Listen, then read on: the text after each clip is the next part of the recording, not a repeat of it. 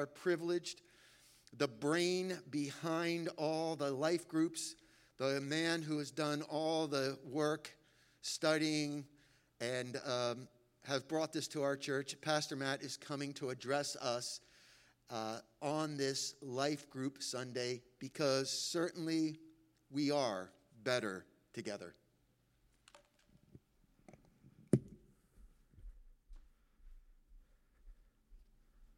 Thanks, Pastor Jeff. Good morning, everybody.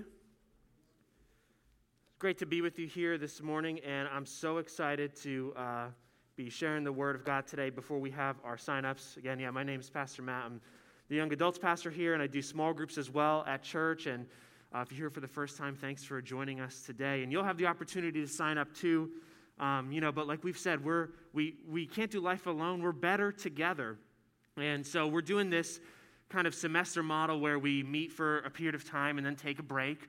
And so there was some really great stuff that happened in the fall in our groups. You know, there were new people that plugged into our church. We had over 100 people in our church actually be part of a group in person or virtual, which was awesome.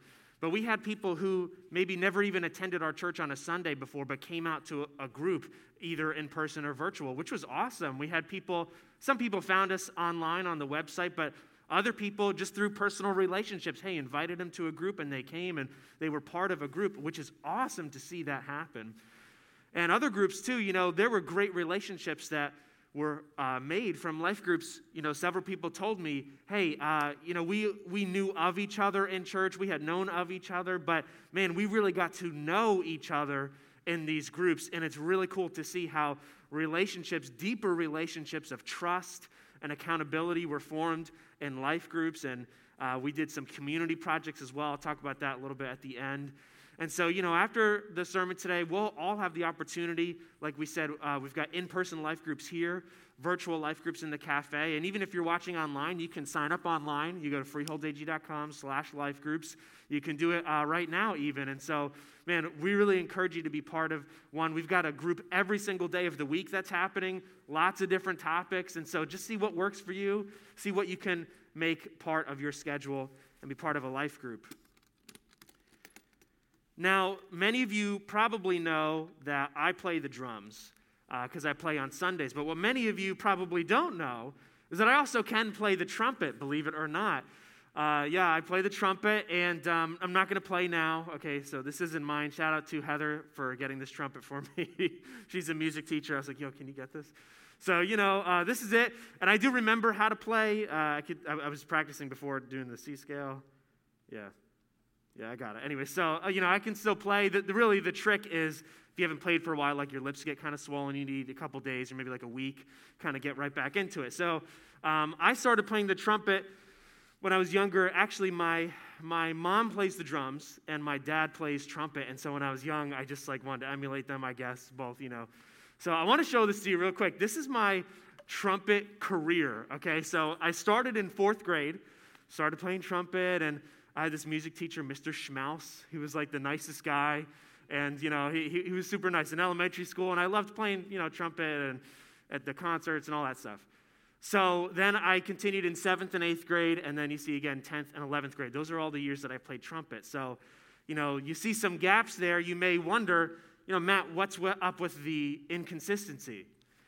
I mean, you could look at that and say, actually, you could argue I'm very consistent because, you know, I seem to, there's a pattern. It's like every two years. But what happened is this, is uh, after fifth grade, my family moved and we went to a new school system. And you know what all the adults tell you? They're like, oh, this is a great age to like meet some new people. Like you're going to meet all the kids. But I'm going into sixth grade. Like I'm scared. I don't want to meet new people. So I was so afraid of like meeting somebody that I didn't know that I just didn't even join band. I thought, like, well, what if they're all better than me? Like, I, I don't know. Like, you're just a kid and you're, you're scared. So, after making a few friends, I joined band again, playing trumpet. And um, then you think I would have gotten over it, but I did the same thing in ninth grade. I was afraid to join band, and I didn't change school systems that time, but uh, you had to be in marching band, and I'm like, I don't know, I don't know if I can handle this. Like, so I did the same thing in ninth grade uh, and whatever. So the point is this, though, sometimes I can even be afraid to meet uh, new people. Like, you know, uh, you may find that surprising. You're like, wait, aren't you the guy on the stage right now? Like, don't you know Uh, you know, you don't like talking to new people? Yeah, sometimes it can be a little out of my comfort zone. Some of the young adults are probably like, "What are you talking about?" Because I'm always, I'm always, anytime there's somebody new in church, I say, "Hey, can you go talk to them?" Whatever. I'm always pushing them. So like, really, Matt? You is that like out of your comfort zone? Yeah. You know, for me, sometimes meeting somebody that I don't know can be out of my comfort zone. But I think that's true for probably many of us, if not most of us, at times. You know, we can be a little intimidated to get out of our comfort zone, meet somebody that we don't know. And so, actually, I'd say it like this you know, for those of you who like to take notes, this is kind of the first thing. We're tempted to be tribal. That's kind of a way that I would like to say it. And I'm using this language on purpose, but we're tempted to be tribal. You know, when we meet new people, maybe when you start a new job, or even today, possibly it could be first time in church or first time in a while, it can be intimidating. You know, it could be scary. I don't know anybody. Like, what if they talk to me? You know, sometimes just going out of our comfort zone can, can be a little bit uncomfortable and we're tempted to be tribal. But I think there's a few reasons for this. Why is it? It becomes a comfort zone a little bit, but I, I think there's many reasons, but here's a few. You know, we're tempted to be tribal because we're afraid of being open. We're afraid of being open. We're afraid of being vulnerable. And, and why are we afraid of being vulnerable? Really, it's because we're afraid of being hurt. And so, you know, even thinking of like a small group context or whatever, like, well, I'm, I'm afraid of meeting somebody I don't know. I'm afraid, what happens if I, if I share this? How's this gonna, is this gonna come back to me? You know, if I say this, what's the pastor gonna think? What if the pastor finds out? What if, what if my family finds out that, like, I said this in the group and everything? Like, I'm, I'm afraid. What if these people what if they judge me? You know, what, what, if they, what if that's how they define me now? I, I kind of share, you know, something's going on in my life or this happened one time in the past and hey, whatever, God's moving, and, and now they hold it over me. Some of us in the room probably have even experienced that in a church setting somewhere and, and you shared something before and maybe uh, you felt judged, you felt condemned, you felt like this is that has now defined you. This is who you are. That's how they viewed you. And that's legitimate. Sometimes we may be afraid to be open simply just though because we haven't dealt with it ourselves yet though. You know, so being in a group, being in community with other people is like maybe I'm going through something and I actually haven't come to terms with that yet. And I don't really want to talk about it. I don't want to identify it. I don't want to put my finger on it yet. And so actually, I don't want to open up. I don't want to be vulnerable. I'm not ready for that. And so we're tempted to just be tribal, kind of stay in our lines. Why else? I think there's multiple reasons. I put it this way we're afraid of being ostracized, we're afraid of being associated. This is like how our culture's thinking right now. You know, what would my friends think like if I was part of that Christian group? Like that that's weird. Like I don't know. Or today, you know, it's, it's like, okay, well, what if I'm in a group with people that I think, because I don't actually know, but I think they voted this way, which means if they voted that way, they must think this. And so if I go to that group, people are going to associate with them, and then they're not going to talk to me anymore because they're going to think I'm one of those crazies. And so I don't know. I don't want to be ostracized from my friend. I'll just hang out with my group I already know. I'm just going to hang out with the people who are like me. And so we're afraid of being associated or ostracized. Now, if I were to push back a little bit on this, I'd say maybe really we're afraid of what people think. That's what it really is. And, and really, if you think about it, you're letting, uh, you're, you're, you're letting what you think other people's perception of you define how you live your life. You're letting how you think other people's perception of you might be define how you live. And so, yeah, we're tempted to just kind of stay in our zone, stay with the people that we know. We're tribal. We're also this we can be afraid of being accountable, or afraid of, of, of being challenged. We may be afraid to grow. You know, even thinking of this trumpet analogy. So, I, you know, in school, if, if you were in band, you probably did this. You know, you had uh, lessons during the day, you know, a couple, I don't know how often it was, once a month maybe or something and you got to leave class early. And I never understood the kids who hated that. They're like, oh, I hate going to lessons. I'm like, what are you talking about? I leave boring bi- biology class and I go goof off in the practice room with my friends. Like, what's the big deal? But you know, if, if I'm using this analogy, if I, if I leave class early and I go to the practice room and there's no teacher and there's like three or four of us and you know, none of us are like, we're all like, say, second trumpet. So we're not the best, we're not the worst. We just kind of sit there and goof off and tell some jokes and mess around a little bit and then leave. I didn't really get any better. I didn't know the music any better. I didn't grow. I wasn't challenged at all. And so, even in real life or, or in a spiritual sense, maybe I, I don't want to be challenged. If I only am with people who are exactly like me, there's no growth in that. And spiritually speaking, again, with a group, you know, maybe you could feel that way like, well, look, I wouldn't mind, but what if, what if they're more serious than me?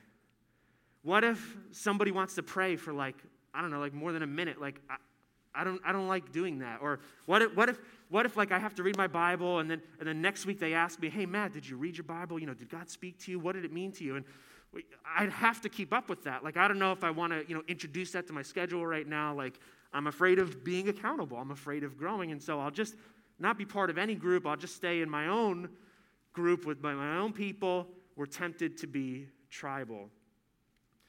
And so today I want to speak to this idea when it comes to groups, you know, and, and being tribal. What, what happens if I'm in a group with somebody different than me? That's scary. But I want to say this today. You know, Jesus wants us to grow beyond our tribes. Jesus wants us to grow beyond our tribes. And I'm kind of using this terminology. You know, I, I was watching a show, and at the end, they said, you know, they're like, oh, once we find our tribe, you know, then we can really thrive. Then we belong. You know, what we have to find our people. Once we find our people, then, you know. But Jesus wants us to grow beyond our tribes. You know, we'll see this in Scripture that it's not just okay if you meet somebody who's different than you. That's actually good. That's actually what Jesus wants to do in your life.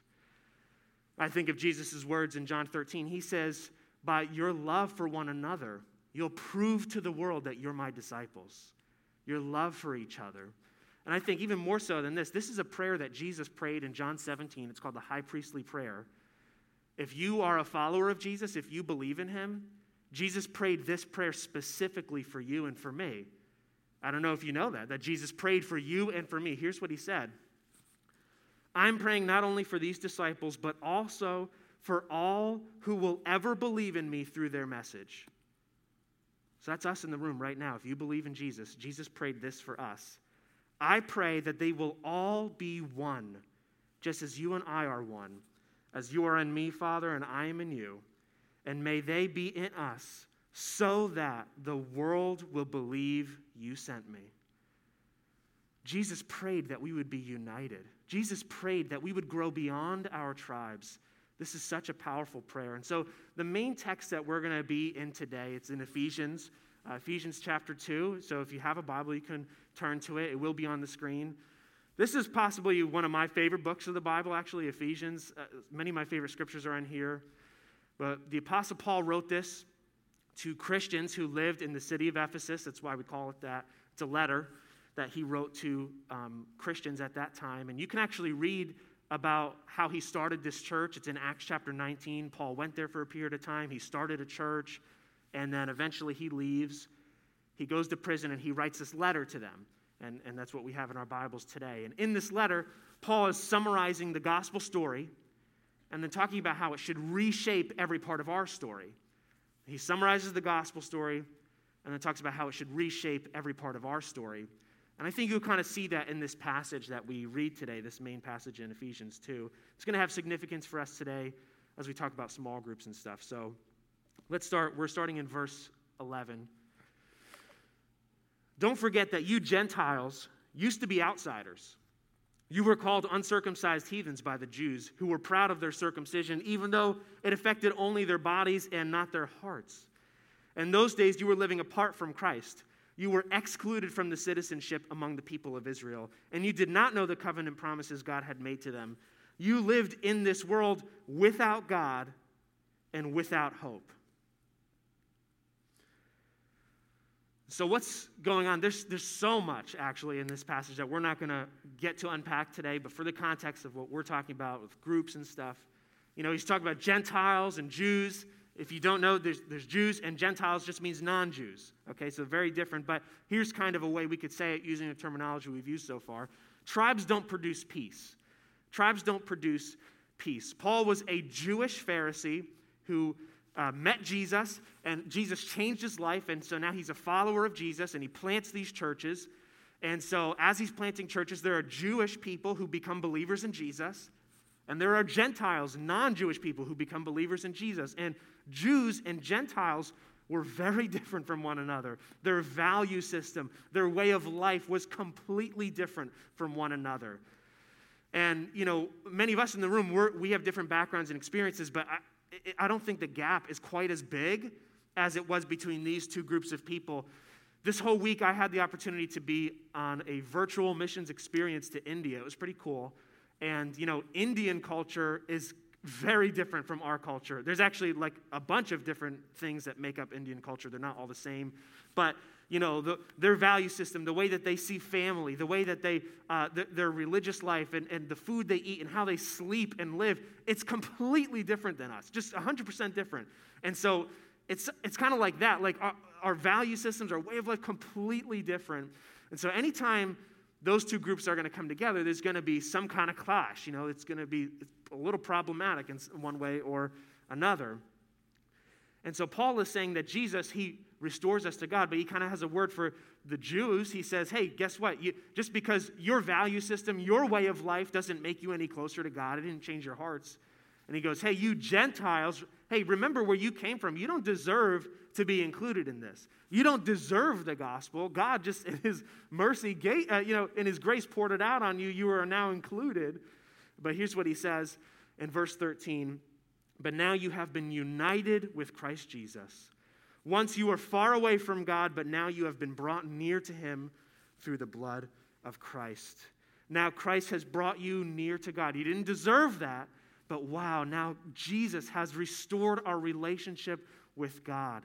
And in the previous verse, he said, You were living in this world without God and without hope. You may be in the room today and maybe you're not a Christian or you're not sure what you think about God, where you land on this stuff right now. And I think we've all seen what it's like to live in a world without God, without hope, with, in a pandemic, with political unrest, with racial and social injustice going on. We see what's happening, our world living without God, and really how that means living without hope. But if you're here today and you don't have that hope in God, I believe that you can have that today. Paul says you can have it. That's the whole point. If you're Jewish or you're not Jewish, it doesn't matter what your background or your experiences or your values are. Anybody can come to Jesus Christ and you can have that hope in God today. But he goes on in verse 14. He says, For Christ himself has brought peace to us he united Jews and Gentiles into one people when, in his own body on the cross, he broke down the wall of hostility that separated us. He did this by ending the system of law with its commandments and regulations. He made peace between Jews and Gentiles by creating in himself one new people from the two groups. There's so much, again, that we can really unpack in this verse. But, you know, it says Christ himself brought peace. Most other translations, if you're reading along in your Bible, probably says Christ himself is our peace. And so peace doesn't come from us all thinking the same thing. Peace doesn't come from, well, if we could all just vote the same way, then we would have peace around here. That's not how it works. Peace doesn't come from us all having the exact same theology.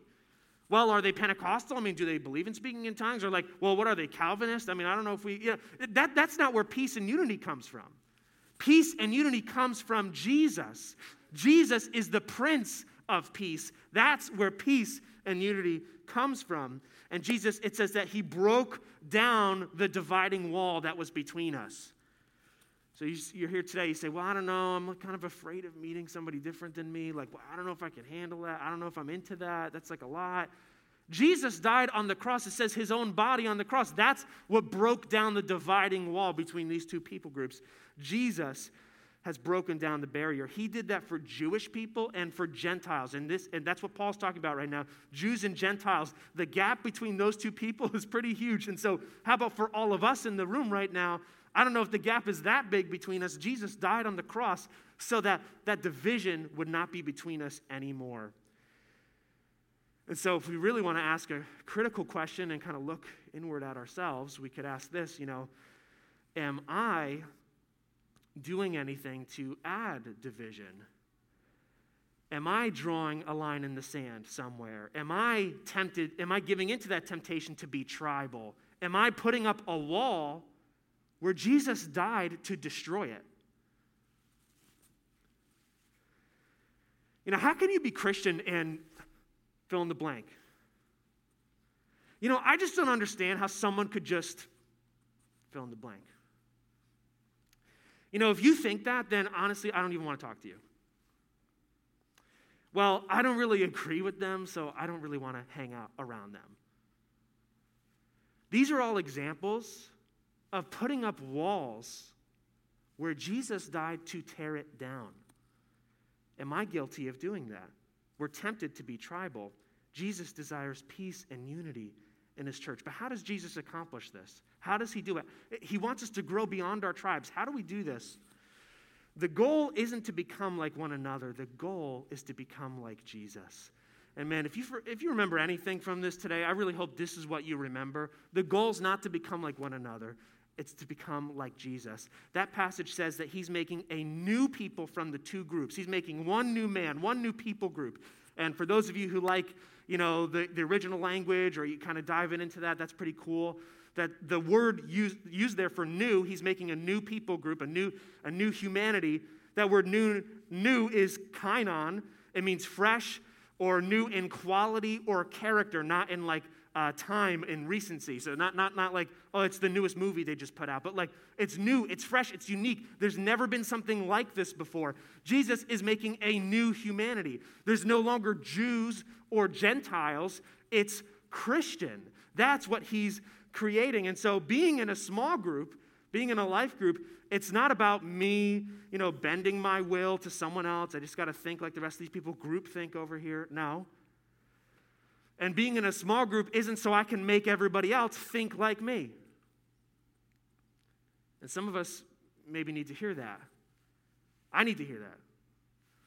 Being in a small group isn't so I can become like you or you can become like me. It's so all of us can become like Jesus.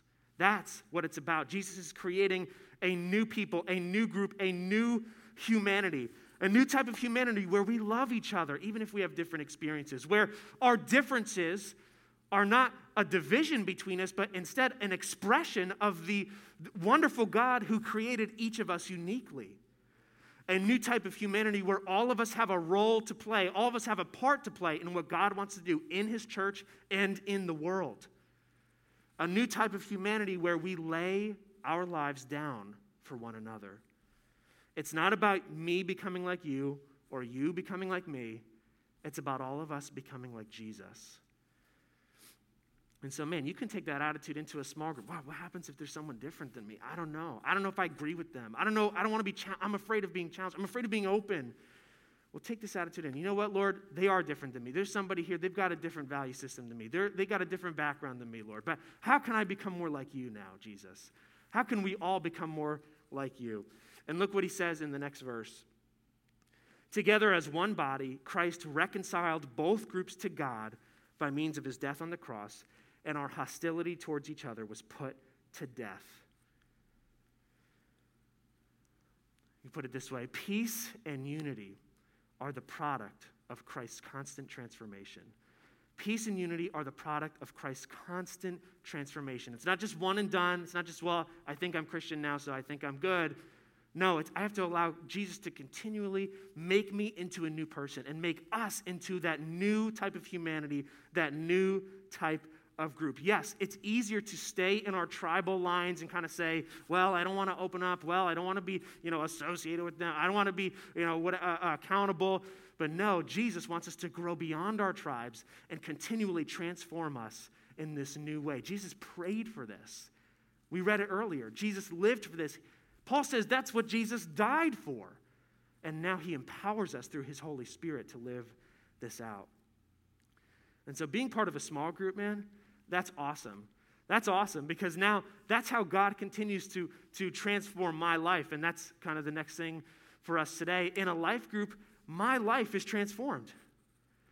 That's part of the, you know, kind of the stick around the name, right? Life group. It's about, it gives you life. I mean, it's a small group, it's a life group. My life is transformed in a life group. Look at, we're going to go down to verse 19 and look at the, Look what he says, but look at the corporate language that Paul uses in this passage. It says, So now you Gentiles are no longer strangers and foreigners. You are citizens along with all of God's holy people. You are members of God's family. Together, we are his house, built on the foundation of the apostles and the prophets, and the cornerstone is Christ Jesus himself. This is how the Spirit of God works in community. And it's tempting to dismiss myself. It's tempting to say, well, my, my schedule won't allow it, or maybe later on I'll, I'll, I'll think about this, or you know what, Matt, I'll just, I'll read the Bible and do what it says. Uh, you know, groups, that's not I'm not a people person. Well, newsflash, you can't read the Bible and do what it says if you're not in community. that it tells you to be in community. It assumes you're in community, and half of its instructions are about what you do in community, how to, how to live in community. And so, man, that's how we obey God's word, and it's how we're transformed. Being a follower of Jesus, being a Christian, means being in community, being part of God's family. You can't do life alone, and you weren't meant to do life alone. We're better together. And, you know, huge shout out again to, uh, to Lori and, and Chanel who shared their stories. We played their videos earlier this week. I mean, that was so cool for them to share what God had done in their life. Hey, just going to a group, you know, I, I met some people and it was cool. Man, I, I felt like I started to experience some healing in my life where I needed it. And man, they shared how God is continuing to transform them just in a group. And that's awesome because that's what we see. In a life group, someone can support me. But also in a life group, I can support someone else. And that's kind of our next point here. In a life group, someone else's life is transformed. In a life group, my life's transformed, but someone else's life is transformed. Again, and we'll kind of finish the passage here, what Paul's saying. He says, We're carefully joined together in Him, becoming a holy temple for the Lord.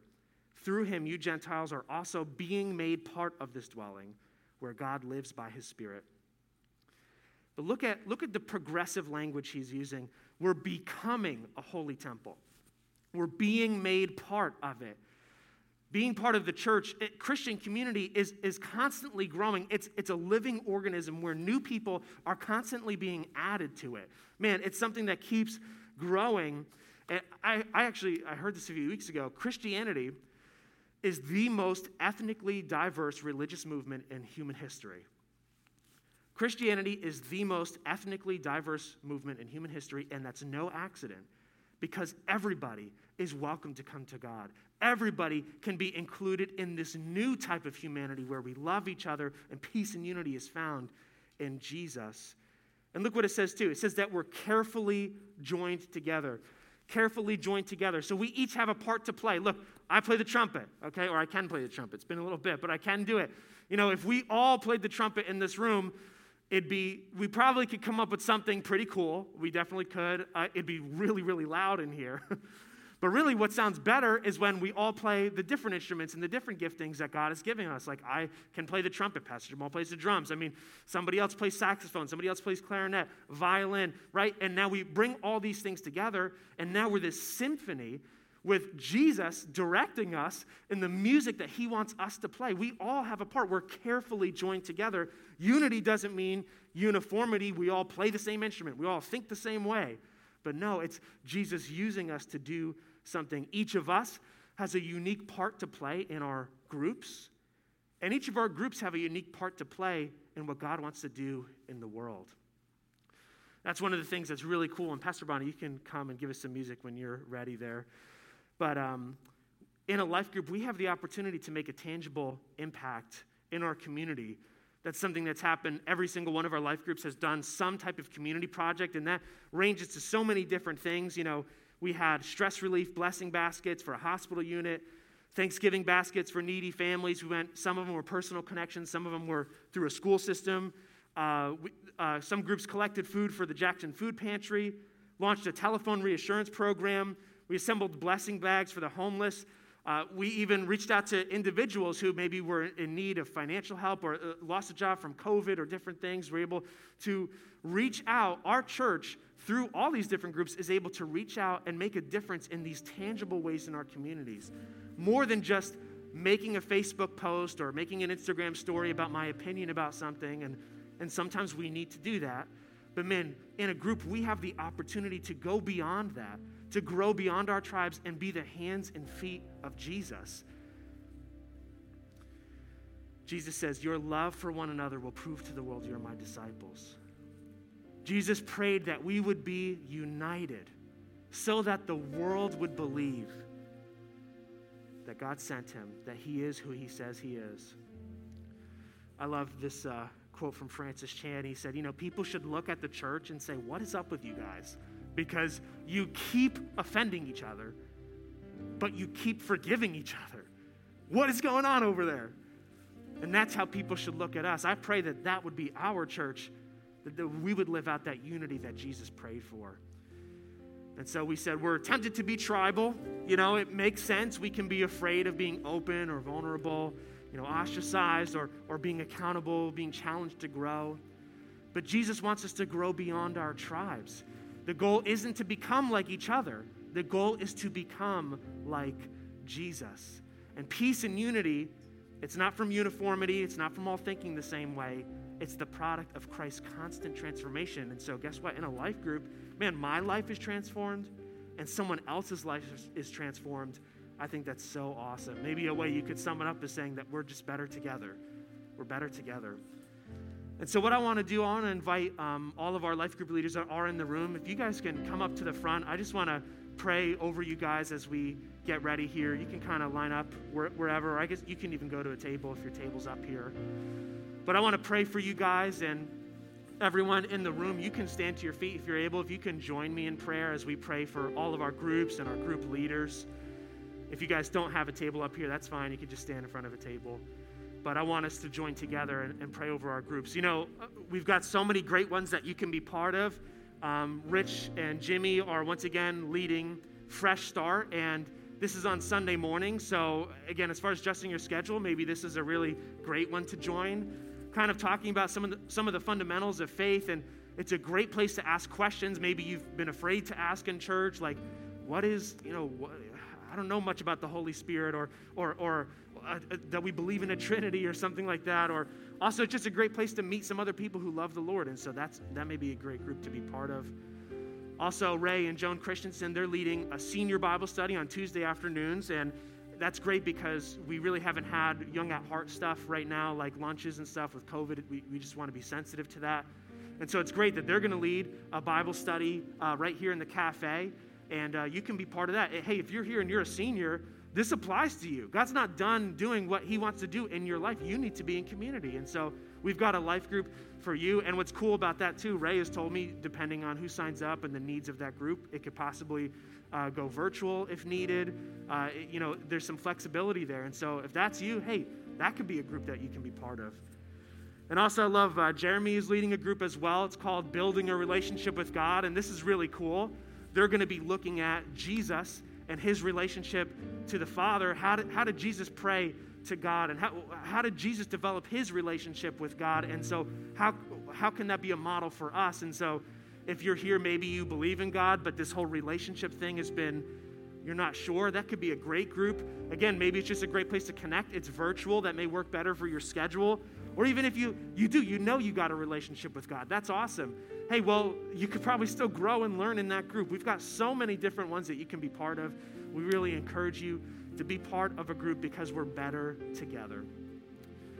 And so if you want to extend a hand out with me, I want to pray over our groups and then I'll dismiss everybody that we can sign up and check out what different ones are available. But Lord, we're so thankful for this time together, Lord God. Thank you, Jesus, for godly community. Thank you for adopting us into your family. Jesus, your death on the cross has broken down the walls of hostility that existed between us.